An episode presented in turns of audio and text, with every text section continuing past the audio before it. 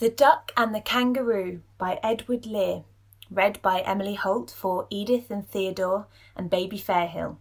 Edie and Theo can't wait to give you lots of big hugs and snuggles, and Baby Fairhill, I can't wait to meet you. Said the duck to the kangaroo, Good gracious, how you hop!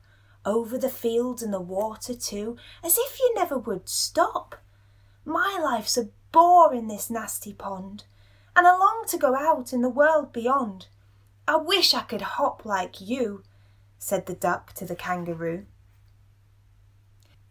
Please give me a ride on your back, said the duck to the kangaroo. I would sit quite still and say nothing but quack the whole of the long day through. And we'd go to the Dee and the Jelly Bo Lee, over the land and over the sea. Oh, please take me a ride, oh, do, said the duck to the kangaroo. Said the kangaroo to the duck, This requires some little reflection.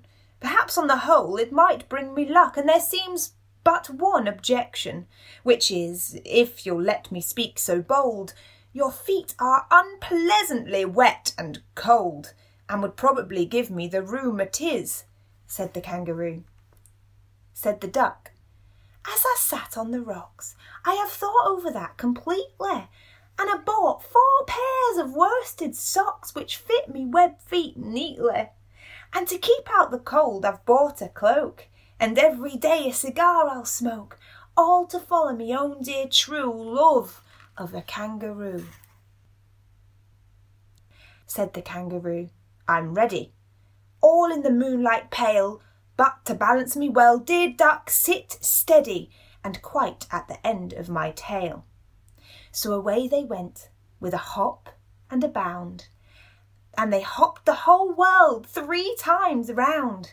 And who so happy, oh who, as the duck and the kangaroo?